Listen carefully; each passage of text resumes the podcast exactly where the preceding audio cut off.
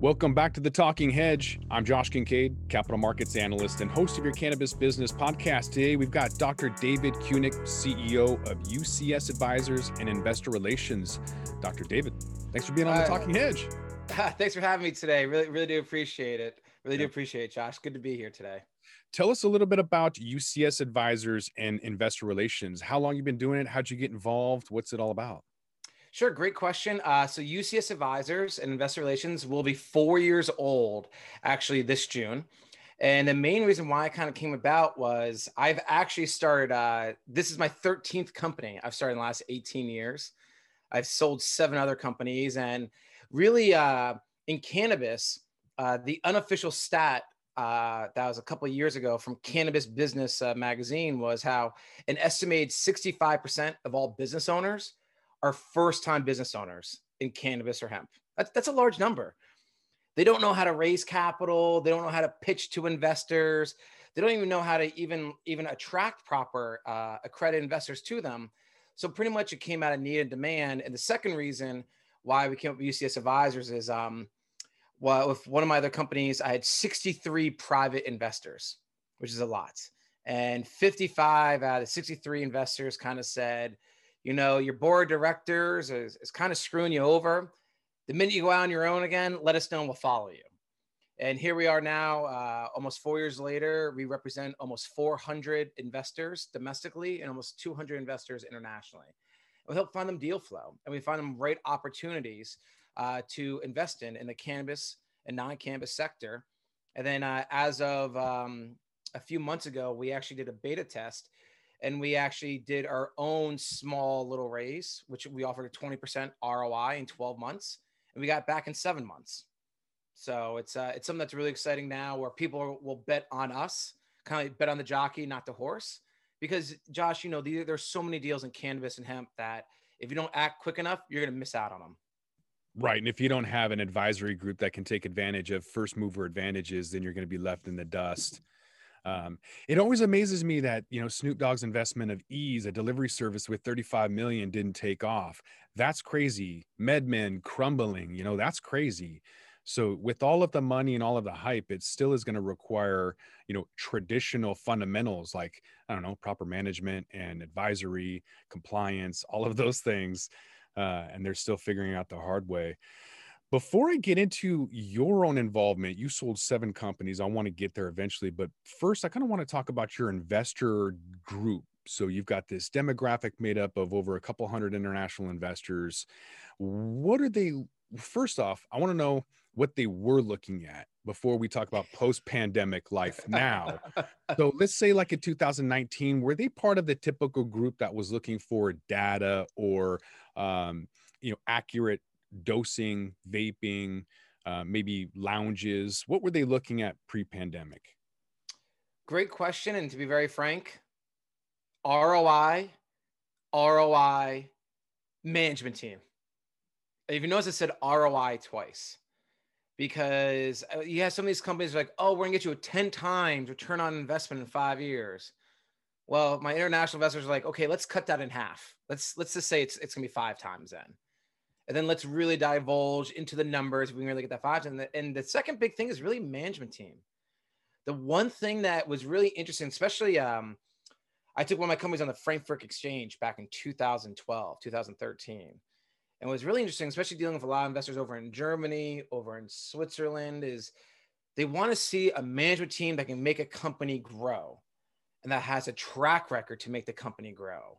And to really make it, for lack of a better term, going from that small cap to that mid-size cap range, to really be able to take that company from maybe less than 10 employees to 10 to 30 employees.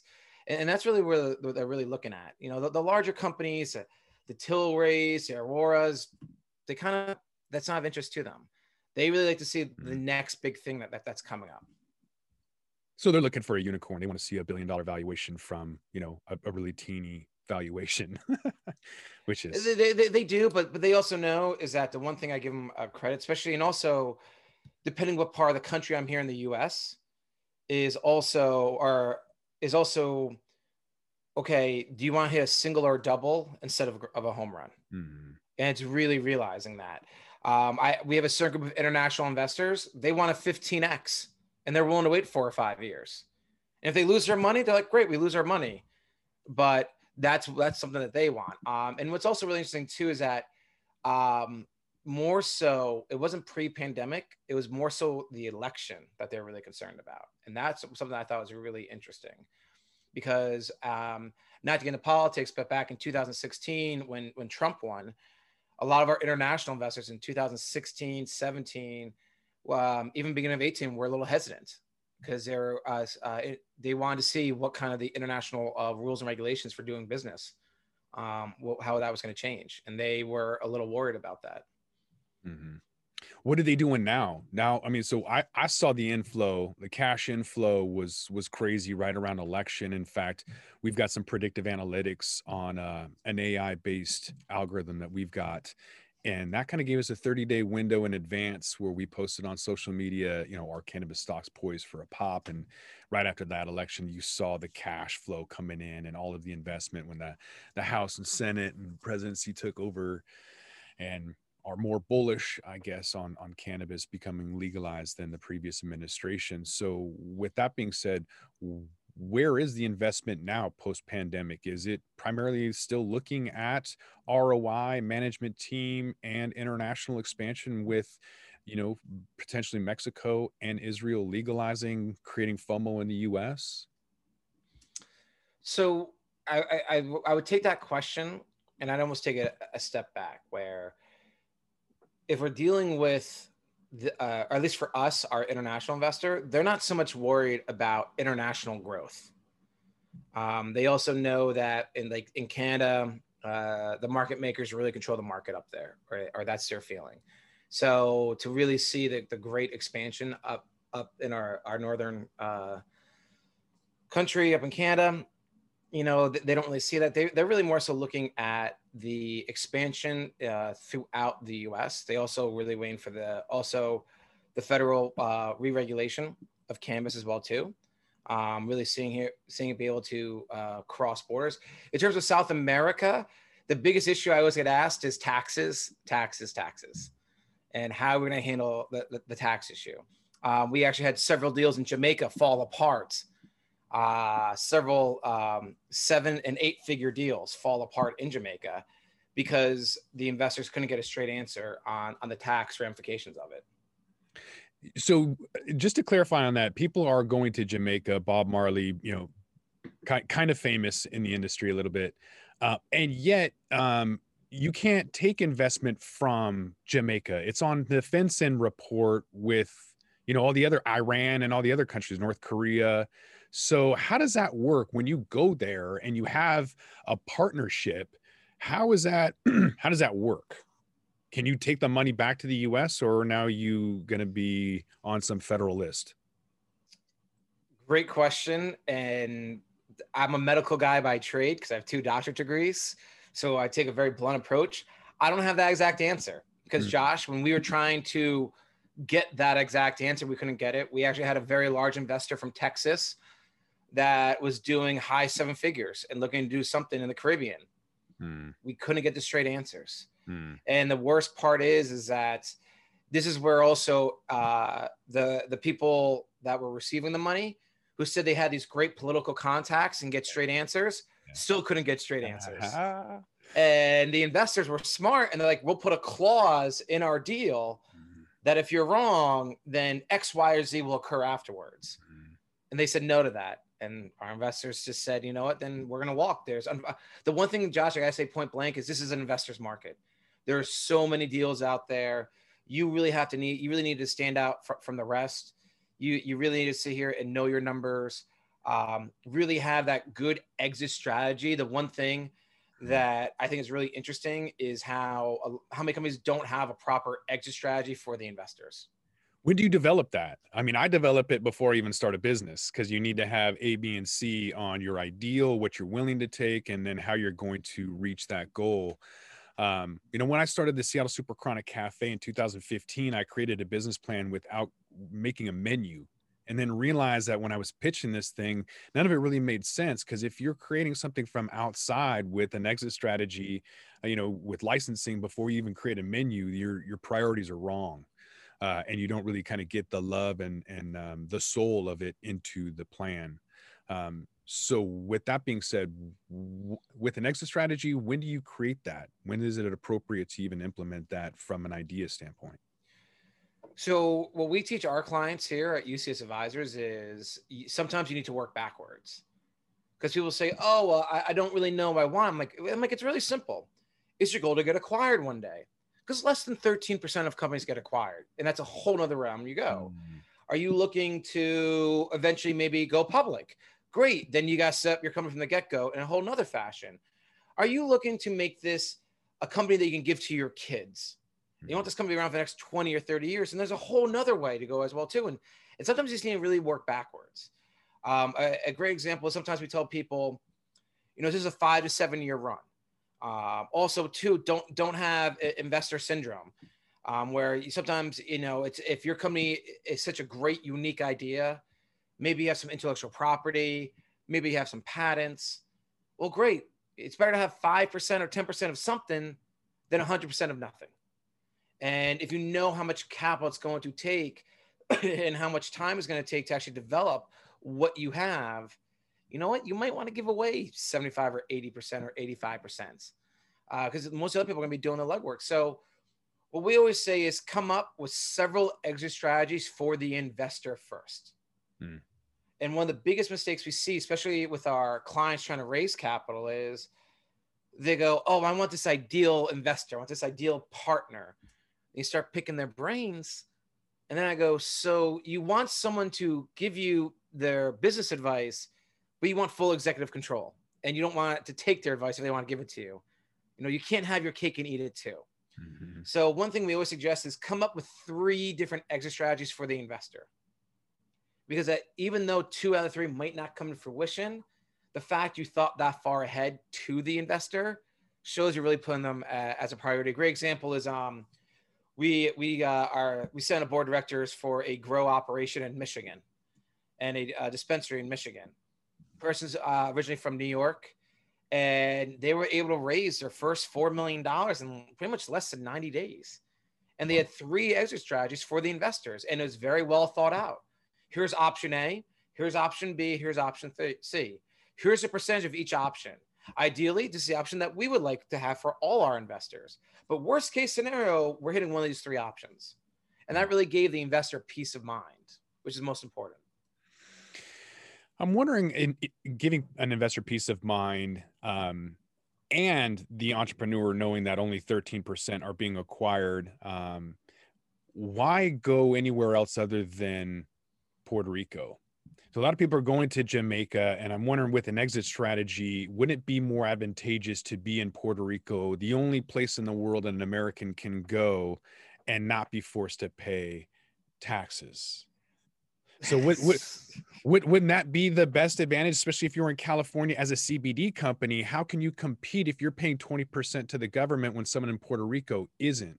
So as a reminder, if you don't have representation, you can't have taxation. So Puerto Rico doesn't have representation, is the only place you can move to anywhere in the world and not pay taxes. I've said that if you don't have an entity in Puerto Rico, whether it's a bilingual call center, research and development, or your sales team, you're not going to be around post-pandemic, or, you know, at least in a few years. I think 85% will be out of business because margins are tight. What is your take on advantages in the industry and utilizing Puerto Rico? Wow, you know what? You're getting some good questions today, Josh. I like this. They can make me think here. I like it. I like it. So I have a slightly jaded opinion about Puerto Rico. Okay. As a former CEO of a public trade company, as someone who's worked with a lot of these toxic, in the past, convertible note guys, mm-hmm. who actually had to build or put some of their satellite shops or offices, I should say, in Puerto Rico, it's not all that's cracked up to be. Mm. And they're having issues, and it's not as simplistic as most people think. And the next step I'll say is that for myself and for what we're doing, Puerto Rico is not even on our radar till 2022. Mm-hmm. And the main reason being is that from their power outages, from their destruction, from other natural disasters, they're still rebuilding. They're still rebuilding their infrastructure. We actually had a couple clients who were doing stuff in the electrical side and also with the electrical grid in Puerto Rico and pretty much lost their shirt. Mm-hmm. So in general, I agree with the overall concept you're saying. I just don't think Puerto Rico can handle the infrastructure for enough companies moving down there to do that. And once they become a little bit more, for lack of a better term, solid, then I think Puerto Rico, I agree with you, that in the next 2 or 3 years, if you're not doing something down there, yeah, the margins are too tight and you're shooting yourself in the foot if you don't do something down there. But for the immediate short term, the infrastructure needs to build up a little bit more. Yeah, I think it's a nightmare actually for production, product development or manufacturing because of the Jones Act. You can only have one port of entry and exit. Makes an absolute nightmare. But for an online service provider or sales or something like that, I think it makes a lot of sense. So 2022 is right around the corner. So you're getting there eventually. Exactly. And for us, we'll start reaching out to our contacts down there in the middle of the third quarter, just so we can start planning ahead. And Josh, I think it's one other thing that's really important that wasn't talked about is that I know we're talking about cannabis and hemp, but the one thing people are not looking at is all the ancillary services in cannabis and hemp, and how you have a lot of these small to mid-cap size companies that are now starting to build a cannabis vertical within their business. And that's something that's really important where you have other companies that already have very large margins and now they're starting to expand into and build a cannabis vertical for their products and services. And you're going to see a lot of these companies start in 2021 and 2022 to really start talking about those cannabis verticals. So I think that's one thing where as an investor, you need to be mindful of that. With anybody looking at the North American market and investing, I find it interesting that the Canadian LPs have pulled out of, places like Colombia. They've sold off their 250,000 acre greenhouses or whatever. So with the reduction in outdoor greenhouse growing in Canada and utilizing their great terroir and low cheap labor in Colombia, I'm curious, post-pandemic, investing in the marketplace, is it going to be about automation to try and bring the cost down? Because if you're growing for $6 a gram up in Canada and your counterparts in the U.S. can do it for $1.30, I would think vertical integrated agriculture, automation, AI, robots, all of that is going to have to be implemented. When is that going to happen? What are investors looking at post-pandemic? So, a few parts. So let's talk about the post-pandemic comment. What we're really seeing in our investors post-pandemic, we've been past the pandemic since September. It's been almost 6 months now. Now, not everyone might agree with that, but when you really look at where things are going, when you look at cannabis being deemed essential, when you look at what happened at the election, when you see... And, a lot of these novice traders are selling because they're worried left and right. The sophisticated trader and buyer or investor knows what they're doing. And they were able to gobble up a lot of great stock and a lot of great companies for pennies on the dollar. And they're doing great now. So to the sophisticated investor, for cannabis, the post-pandemic has been over for a while now. In terms of the automation, and really decreasing the general overhead, I think we're going to see by this time next year, the larger MSOs seeing a significant decrease in their overhead. I think they're going to start to realize that they'll be talking about this aspect more to their shareholders. The one thing that I think is really interesting is the larger the company, really, they're not really discussing through their press releases, really communicating with the shareholder properly. You still really have to really dig through their financials. You still have to really get on the phone and actually call their investor relations department to really start asking the key imperative questions because they're not really telling the public overall. And then I will say what's also interesting is, and I can't believe I'm even saying this, is that I have to admit, in the last month, seeing some of these CEOs be on Clubhouse, the app, and you see them just be so free in what they're saying. I'm like, as a former CEO of a PubCo, I'm like, my lawyer would be calling me nonstop saying, shut your mouth. Right. But some of these things they're saying on Clubhouse, I'm like, really? Like, you're going to talk about this right now with a bunch of random strangers? Like you don't have your lawyer proofreading what you're saying or what you're doing. Like talk about like just giving information out to the public. You're assuming, I mean, they are publicly traded, so yeah, hopefully they have a lawyer, but you're assuming they have a compliance department. I've seen so many that don't have like a CFO. It blows my mind. Like, who's making the decisions? It's crazy. So speaking of compliance, you weren't on the DAX, you were on Frankfurt out in Germany, correct, publicly traded.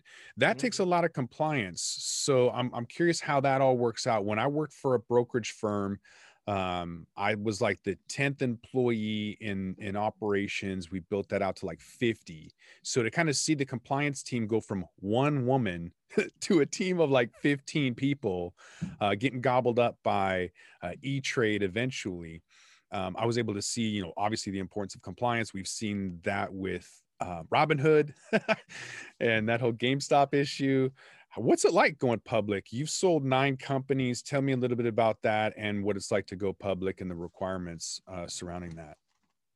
So I appreciate that. And not 9 companies yet. So close, 7. So I was close. So hopefully be selling a couple more in the next couple of years. So so going public, I actually did my own S1 back in 2009 here in the US. And that was definitely an interesting experience. At that point, I was young, naive, 30-year-old, 29-year-old, like, hey, when some of my investors like, hey, you want to take a company public and, you know, you really got something here. And, you know, I think you can raise $14 million in cannabis. Back in 2009, it was not easy to raise $14 million in cannabis. No. I'll tell you that. And everything I probably could have done wrong, I did wrong, to the point where we're joking about the lawyers and compliance. For the first 9 months, every week, my lawyer we would have a weekly call for 90 minutes on what I could legally say and what I couldn't say, because I was messing up an interview so badly. But it was a great learning lesson. I wouldn't change it for the world. And also now to be able to say, being a former CEO of a PubCo, especially in cannabis, it really does open up a lot of doors, and it's been a great life lesson. In terms of Frankfurt, full disclosure, I was extremely, extremely lucky where we had a few investors that, international investors that had already taken other companies on the Frankfurt Exchange. So they had the compliance department already over there. They already had the market makers over there as well too. So it was pretty much, could we afford to do what to do that? And also, do we have enough interest from the market over there to actually warrant doing it? And we did. Overall, probably did about 9 trips to Frankfurt. I did about 2 trips before we went public over there. Then I did 7 trips afterwards. And it was a great experience overall. But to be very frank, I was extremely, extremely blessed. People ask, what was the secret sauce in doing it? And I go, honestly, networking and contacts. And it sounds extremely cheesy to say that. But the one thing, especially what I find interesting is, especially sometimes with investors, is they don't have a large network. And depending who you network with and who's in your wheelhouse, that's how we got the Frankfurt Exchange. I mean, plain and simple. I had no desire, wasn't even on my radar. So some of our investors said, hey, we think you should do this. And when we started to do our due diligence, and our lawyer here in the US, very luckily, is fluent in German. Whoa. Yeah, like, will you explain that due diligence aspect of like why you chose Frankfurt? Because a lot of people will just do a reverse takeover up in Canada or the OTC markets down here in the US. Why Frankfurt over, you know, the FTSE in London or the CAC in France? You chose Frankfurt in Germany. Huge market, largest one in Germany. Was that part of it? Largest economy in Europe, I mean. So a few reasons. One is when we did our own S1, when I started doing my own due diligence, I'm like, why don't we just do a reverse merger? And they're like, no, remember, when you do your own S1, it's like building your own house. Mm-hmm. So if everything goes to crap, at least you could sell your original house, mm-hmm. which made me think, okay, if you use that like PACE, which is primary, alternative, compensatory, and E stands for emergency plan. Okay, if everything goes to crap, all right, I could always just sell the shell then, because it's my own S1 and I built the house from scratch. And it's the best analogy I've ever been told on that. So now that we have our own S1 and we're doing cannabis back in 2010, kind of speculative back in 2010. And Canada, well, the market makers control it too much. Having some good mentors of mine who have done companies in Canada. They told me about a lot of their nightmares. We did a few preliminary phone calls with clients in Germany. And the one thing in Germany, we talked about this before we started, is what we really found out is a lot of the investors over there will invest very heavily in speculative deals. Hmm. I mean, you mentioned gold or silver or diamonds or like some other mineral, and they'll throw hundreds of thousands of dollars at it. And when I saw some of these pitch decks that they're throwing hundreds of thousands, millions of dollars at deals, I go, there's a good chance this is not going to work out. They're like, yeah, it's okay. But if it does, they're very happy campers. And after that, talking to my board of directors, also having an American lawyer who's fluent in German and also had contacts in Germany as well too. It was one of those things where all the plants are aligning. Why not go with it? And to be very, very frank, talk about being a blessing. You know, now we work with almost 200 investors, individual investors over in Europe, and that would never have happened if I was never on the Frankfurt Exchange. It really opened up the door in a lot of different ways. I was trying to find this graph that has this speculation chart on it, you know, and it kind of shows over the years that people were just looking for 15% returns, trying to track the S&P, and then they were going after IPOs, and now they're going after, you know, Bitcoin, and then like ever higher speculation and risk, so that risk reward happens. Why do you think these investors, I'm assuming they're accredited investors, so they're not the same like Wall Street, you know, like Reddit crowd, the Wall Street Bets, where you know, a lot of these guys want 100% return because the purchasing power has been diminished from overprinting of the dollar, and they're just trying to claw at some kind of return. Why are accredited investors reaching after such crazy speculation? I mean, I know you have to infer and just kind of guess, but do you have any guess on that? Are we talking present day? Are we talking like 5 or 10 years ago? I guess either. I mean, I you know, it just intrigues me either way. What's your opinion either way of why people would be that speculative? So let me answer that too in both scenarios, Josh. If it was 10 years ago, 2011, I get it. Cannabis was speculative. Hemp was speculative to a degree. You know, what was really interesting is that when I dealt with my investors in Zurich, Switzerland, in England, in Germany, they all knew Israel was already studying the plants. And everyone over in Europe had a friend who had a friend in Israel, and they knew where it was going, and they saw the opportunity. So that would make sense to me. But now I don't really have that answer. I still think people forget it's 2021, and what's interesting is when people talk about scenarios and just to pick on the United States, when people talk about Colorado, California, I'm like, it's 2021. It's no longer 2010. It's not 2015. There's so much data out there that some of the stuff you're saying just doesn't make logical sense whatsoever. But people still want to find that 10 bagger, 15 bagger. Mm-hmm. And I joke around, like we've here at UCS Advisors last year in 2020, we reviewed over 450 pitch decks. Wow. Only 16 deals passed our vetting process. And wow. Even those best deals, the best one was a 500% ROI in 18 months or less. And we would have some of our clients say, well, find me something that gives me an 800% return in that. I go, well, we see it. We just don't believe in it. What? And to be very frank, we actually believe in this five bagger in 18 months. Yeah. But if you don't like it, then don't take it. Like wow. The one thing we always say is if you don't feel comfortable with it, don't do it. you know, have that peace of mind. You mentioned accredited and non-accredited investors. What's interesting is because of police, fire department, former military not being allowed to invest in cannabis or hemp a lot of times. That's why actually here at UCS, we actually started actually pretty much an unsecured loan program where you can invest directly in us. It gives us the power to do what we want to do, and we give you a flat ROI. So, and having family members who are former military, having family members who are government officials, and to see what they are not allowed to invest in and how they cannot take advantage of this opportunity.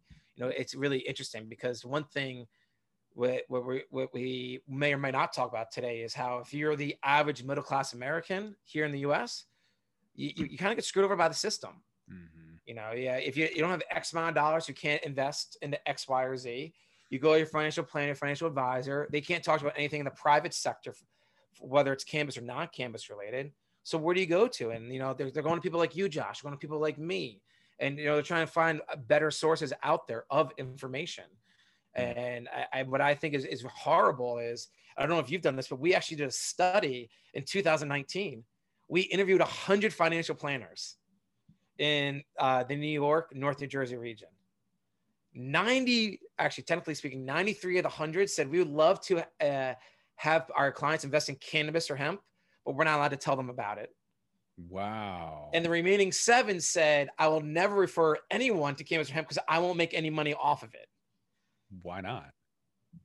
Because people are just, you know, they're being selfish and greedy. Versus, though, what's interesting is we interviewed 100 financial advisors between Denver, LA, and Vegas. So like the mix and match. And it came out that about 80% of them said, oh yeah, we refer out all the time. We want our clients to invest in cannabis or hemp. Hmm. We want them to make money. Because if they make that 30, 40, 50% ROI, we say, great, now give back the half that profit to us. Right. It was nice and conservative for you. So what's up with the East Coast advisors not thinking that they're allowed to, like, that it's not like against some sin clause or something? So are they just old school and just don't understand that they can advise that? Or what's the difference between East Coast and West Coast advisors? I think it's two things. One, California's had medical cannabis since 1996. Yeah. The state of Maine has had medical cannabis since 1999, but now tell me what other state on the East Coast has had medical cannabis since 2010, really 2011. Mm-hmm. You know, it's really not too much. So you still have a very much of a prefixed idea on what you can and cannot recommend, but also not doing your own due diligence. Like we talked about prior to the election, our phone is ringing off the hook in October saying, hey, what do you guys recommend? What do you guys like? X, Y, and Z. And I would joke around. And even I tell some of my employees, I ask them, why aren't they going to their financial advisor? They go, well, they don't have any research on it. And I'm like, that's like your financial advisor, financial planner saying, don't invest anything in the internet. The internet's a fad. It's not, it's going away. And I'm like, they need to do their due diligence. And one of the funniest stories that I had someone that wanted to put like 20 grand into the market.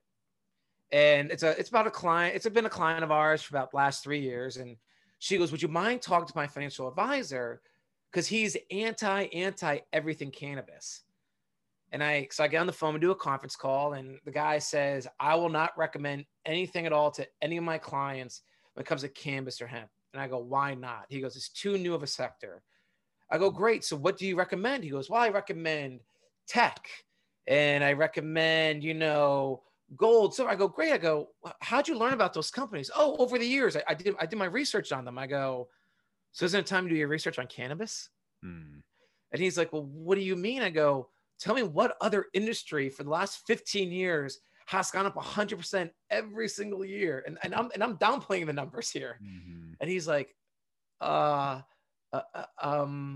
like, it's not going away. I hate to tell you that, but he had such prefixed ideas, and his upper management were like, no cannabis, no CBD, nada, nada, nada.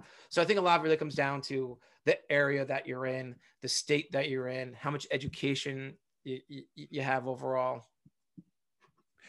That's an interesting point. So on one side, you have advisors who are uncomfortable with it. And on the retail side, you have people that are just kind of speculating and not really sure what they're doing. So it doesn't seem like either one are completely informed. And yet the markets are still rolling. So with the advent of this Wall Street bets blatantly showing that the market is in favor of Wall Street, not Main Street. You can see that in a number of factors, being that Citadel Capital is the true client, and if the product is free, you're the product. And so with the front running that Robinhood does on its clients to sell that data to Citadel Capital, most people don't care, because they don't care that they're going to pay a penny more on that bid-ask spread. It doesn't matter to them. They're getting a free product. They've gamified it. But when the market does collapse and the longest bull run in history ceases to exist, and these people on margin lose their ass and they blame the system, what's going to bring it back? How do you bring credibility back to the public equity markets when it's just been blatantly obvious, in my opinion, that it's rigged to Wall Street? Oof, man, you're asking the loaded questions today. I love it, man. Like, you can disagree with me. Literally that's why I bring a pen and a notepad, because you're asking these loaded questions right down my thoughts. You got it. Yeah. Okay, so let's break down what you said. First off, Robinhood, as we tell everyone, all those type of programs in general, listen, you don't control it. Plain and simple. And what's interesting is I actually spoke at a cannabis conference in 2019 in November, and someone asked me about Robinhood, and I said, don't do it. It's a sham. One day you'll be taken advantage of, and you're not going to be able to get out of your position. And ironically, when GameStop and all that happened, someone reached out to me via email saying, oh my God, Dr. David, you were at cannabis conference in November 2019. I'm so happy I didn't do Robinhood. You know, because you said that. I totally forgot I even said that. Yeah, right. Right. So that's the first thing. The second thing is that I think we got to take it a step further. And this is a medical guy in me. So, like, I take a medical approach towards business. And I take what we call a multidisciplinary approach. We got to look at every aspect. Everything needs to work together in harmony. If you were to look at, and I'm going to say under the age of 29, and I'm going to say probably 18 years old to 29 years old, instant gratification. They want instant results. They don't want to take the time to learn. And they also, and I hate to say this, almost they don't want to learn from the mistakes. Where it's a game rigged, yeah. To be very frank, I tell people, if you really want to learn how to become a technical trader. Take the classes. Learn how to actually read a graph. Learn actually the sayings and learn how to to buy on the dips. Learn, like example, you mentioned, like I can say the word VWAP to you, and you know exactly what I'm talking about, right? We go to half the people that are investing a couple $100,000 on Robinhood or whatever. You mentioned what VWAP means, and they're like, what are you talking about? What's VWAP? Huh? Was that a new rap group or something? Like, you know, so it's the lack of education. Mm-hmm. It's also the lack of taking the time to learn. And to be very frank, if you don't want to get time to learn, you're going to have to go maybe pay $30 or $40 a trade, you know, $50 a trade. No. You may not like it, but you know what? At least you're going to get someone sophisticated that knows what they're doing for you. And then in terms of the market, I think it's really interesting how the market has changed over the last 5 to 6 years. And as someone who dealt with a lot of international clients who were big fans of the Obama administration because they felt they could take advantage of the administration versus when Trump came in, they felt very scared and not knowing what would happen for a couple of years, to now they feel they can almost take advantage of the situation again, that there's lack of a backbone. And these are some of the exact words from some of my international clients. I'm not saying I agree with them, but it's just interesting to see other people's perspective. And this is where I think in 2021 and also going to 2022, you're going to see the small cap and the mid-sized cap companies have amazing years. And really, and you're seeing it right now. A bunch of these micro caps are doing phenomenal, and you're going to see more micro caps over the next year to year and a half have amazing breakouts. And I cannot stress that enough. Is that a result of capitulation, investment capital, or like what's driving that growth? Investment capital. Investors who still think it's 2010 to 2015, where they can get at five to six bagger versus the Auroras or the Tilrays, or even like look at Growth Generation. I mean, they're doing great, but do you think you're going to get that 400% or 500% return in the next 18 months from them? No, I mean, I think it's at $55 a share today or something like that, or $50 a share. I mean, it's, you know, your opportunity again was at 10 or 12 bucks a share with that. So, and the other thing is too, is that I got to give the microcap companies, what they're really realizing, especially in cannabis, the more you talk to your audience and you take advantage of social media, you get more press releases out, you really communicate, you know, it really shows a big difference. I mean, heck, a great example is, I won't say the company out of respect to them, but you had a company that just did an open Zoom call with its shareholders a couple months ago. Can you tell me the last time someone did it, like literally like a Aurora Capital or like like any of those companies having their CEO get on a live Zoom call, mm-hmm. take live questions and speak for an hour and a half? No. I mean, that's that, but that also has a lot of, that builds a lot of shareholder confidence though. Yeah, but is it the right shareholders? Because I would think that an institutional investor would be scared and not want to invest because of the riskiness of just getting on live and saying something. You don't see that typically. So I would think that would actually scare a lot of brick and mortar investors away. So let me ask you this. You've originally said institutional investors. Are you saying institutional investors are the same as brick and mortar investors? I think anyone other than retail, let's put it that way. I think it's going to scare a lot of people other than retail away. Yep. No, the reason I'm asking that is that just because it's interesting because everybody's in slightly different terms. And I do agree with you on that. But the one thing, and I think it was it Ben Clover of Green Thumb Industries, who recently in the last couple of weeks is saying, you know, it's amazing how the lack of institutional investors right now in the cannabis scene. Mm-hmm. And even a company like Green Thumb that's at like $30 a share right now, there's still them having a lack of really institutional investors, where that's where I also, and we talk to our clients about this, where we tell people point blank, in our opinion, you pretty much have till the third quarter of 2022 to get in and still make a really good ROI. Yep. Is there going to be a good ROI after the third quarter 2022? Yeah, there is. But I think you're going to look at your 20%, 15%, which is still great. Don't get me wrong. Yeah. But to really take advantage, you know, you got about a little over a year left. We just did an interview with Larry Swedrow of Buckingham Wealth Management. And he's been in the industry a long time and knows all about SIN stocks. So yep. On March 7th, we'll have episode 666 of The Talking Hedge, and it's going to be about SIN stocks. Again, because they kind of don't, like you were mentioning, they don't have a lot of the institutional investors behind them right now. And typically SIN stocks are discounted about 20% as everyone's diving into tech, you know, Facebook and Tesla and all this overrated garbage that a lot of the central banks, Switzerland, Japan, have billions of dollars of Amazon and Apple and all this stuff. Like, I'm out, because they can just print money and buy that. As soon as, you know, the shit hits the fan, guess what? That's a drop, and your margin call is getting nailed. And then next thing you know, Bank of America's trading at 99 cents like they did in the last recession. Yep. So I'm out.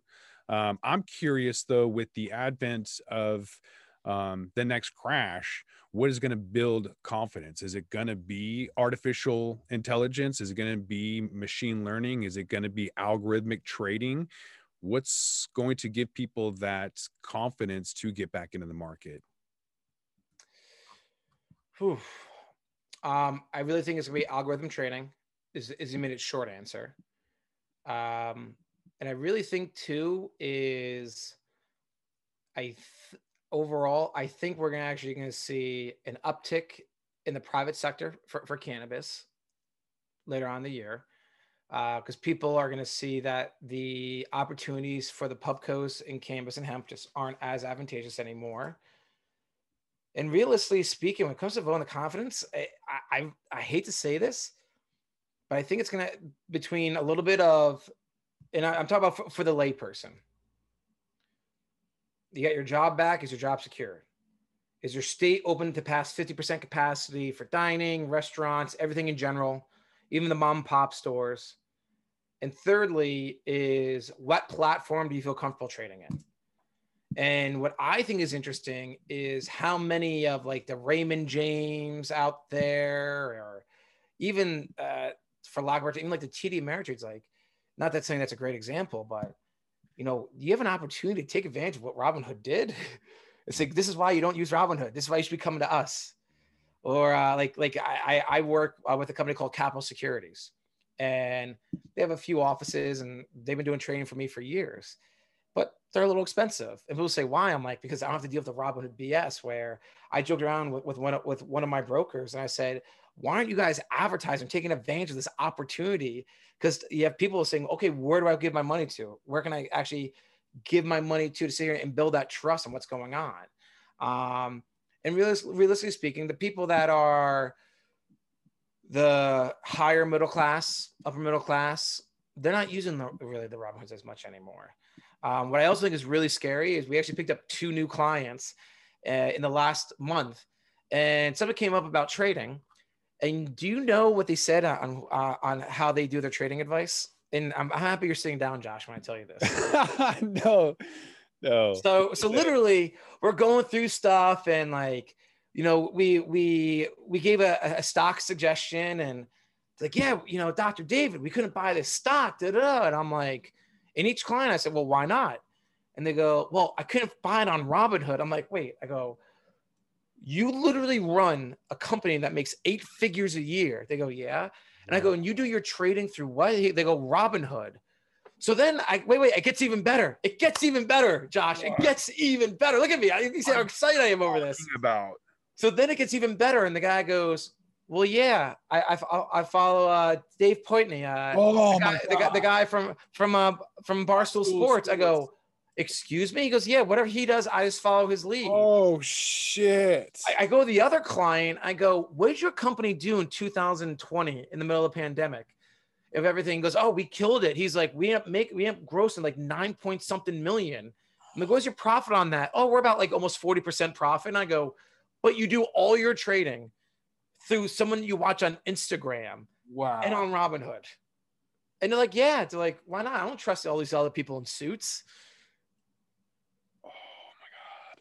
And to be very frank with you, Josh, that's where, when you ask these questions about the market and confidence, I'm very proud of the fact that we work with a lot of investors in all aspects of business and in life.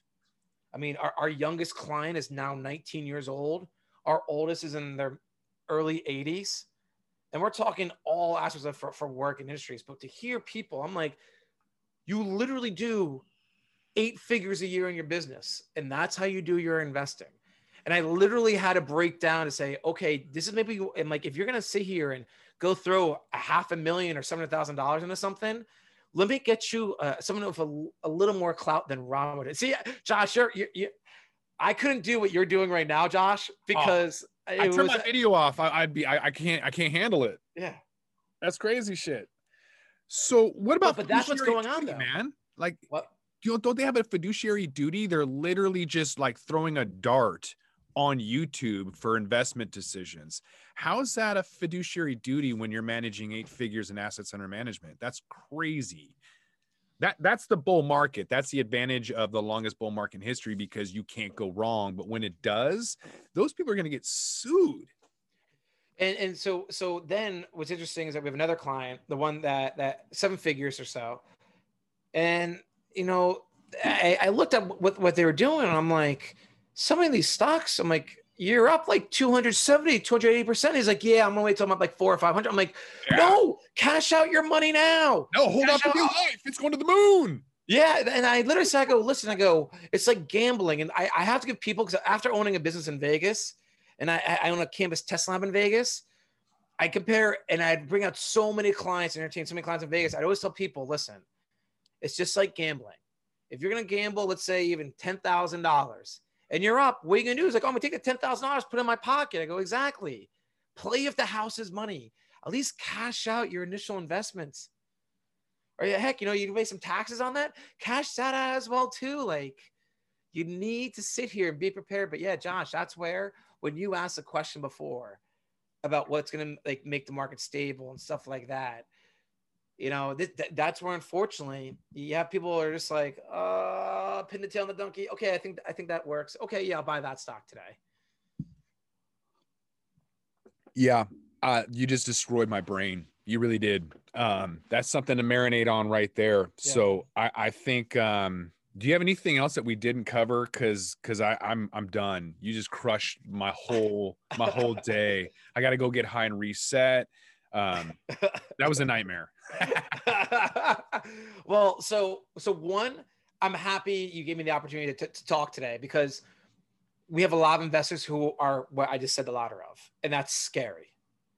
The biggest thing I tell people is this, is that if you invest in gold, if you invest in tech, if you invest in real estate, it's time that you look at cannabis and hemp in your portfolio. If you don't, you're really shortchanging yourself. I hate to say it, but cannabis has been deemed essential for the first time in over 80 years. Think about that. And if you want to talk about the pandemic or a potential depression on stuff, what always thrives during depression? Drugs and alcohol. And drugs also includes pharmaceuticals. Do you know how much the pharmacies are killing it right now? I live in New Jersey. I'm in the pharmaceutical capital of America. And now all these doctors are writing out scripts nonstop on telemedicine. I mean, prescription rate is extremely up right now. So in general, the biggest thing I tell people is this, is that cannabis is not going away. Hemp is not going away. You are shortchanging yourself if you are not at least getting 10% of your portfolio in that sector. So, and that's the biggest thing I just wanted to add to anyone here. Go out, talk to someone that knows what they're doing, get some advice. Remember, free only gets you so far. And if you got to pay someone a few shekels to get the right advice, trust me, it's worth it, because you're gonna make a lot more money down the road from it. Yeah, definitely do your own due diligence. And when you do, you'll find out that sin stocks have an inverse relationship towards market downturns. So any economic correction, recession, depression, you can't have the longest bull market indefinitely. So when that event does happen, you definitely want to load up. It'll be the first time that hemp and cannabis stocks are involved in a recession to take advantage of that historical inverse relationship with sin stocks to kind of take advantage with the pop. They always have about a 20 to 30% discount, and that discount will evaporate and turn into a premium when it's the cleanest, dirty shirt in the room. So margin calls are going to have to be squeezed out. Nothing is safe until that happens. After that happens, definitely load up your portfolio, but that's not investment advice. All right. I want to thank my guest, Dr. David Cunic. He is the CEO of UCS Advisors and Investor Relations. Dr. Doc, appreciate you being on the podcast, man. No problem, Josh. Appreciate it. And I hate to say this, UCS Advisors. Did I say UCS? Or did I say USC? Yeah, everyone says USC because people on the West Coast can think of University of California. But just so you know, and I'm going to let your audience know what UCS means. It stands for two things. All right. Yeah. If we're talking cannabis. Yeah. It stands for Use Cannabis Safely. All right. That's easy enough. I'm talking about non-cannabis. I'm seeing it. I'm looking at it, but obviously, you know, English is hard. I miss the days when I could point and grunt, and then my sister would run over and grab stuff. It was way more efficient. English is not. But for non-cannabis, UCS stands for Use Common Sense. All right, UCS Advisors and Investor Relations. Where can they find you at? Where are your links at? How can they reach you? Sure. The best way is you can go to our website, UCS Advisor, which is singular.com. You always go to our LinkedIn page. You can look at me up directly, Dr. David Cunic. We do a lot of intros through LinkedIn, and those are the two best handles for us. Okay. Yeah. UCS, Use Cannabis Safely, folks. With that, we're going to roll this one up. I'm Josh Kincaid. This is The Talking Hedge. Don't forget to like, share, and subscribe, or don't, and I'm out. Don't forget to smash that like button on your way out and check out these other videos that we've got.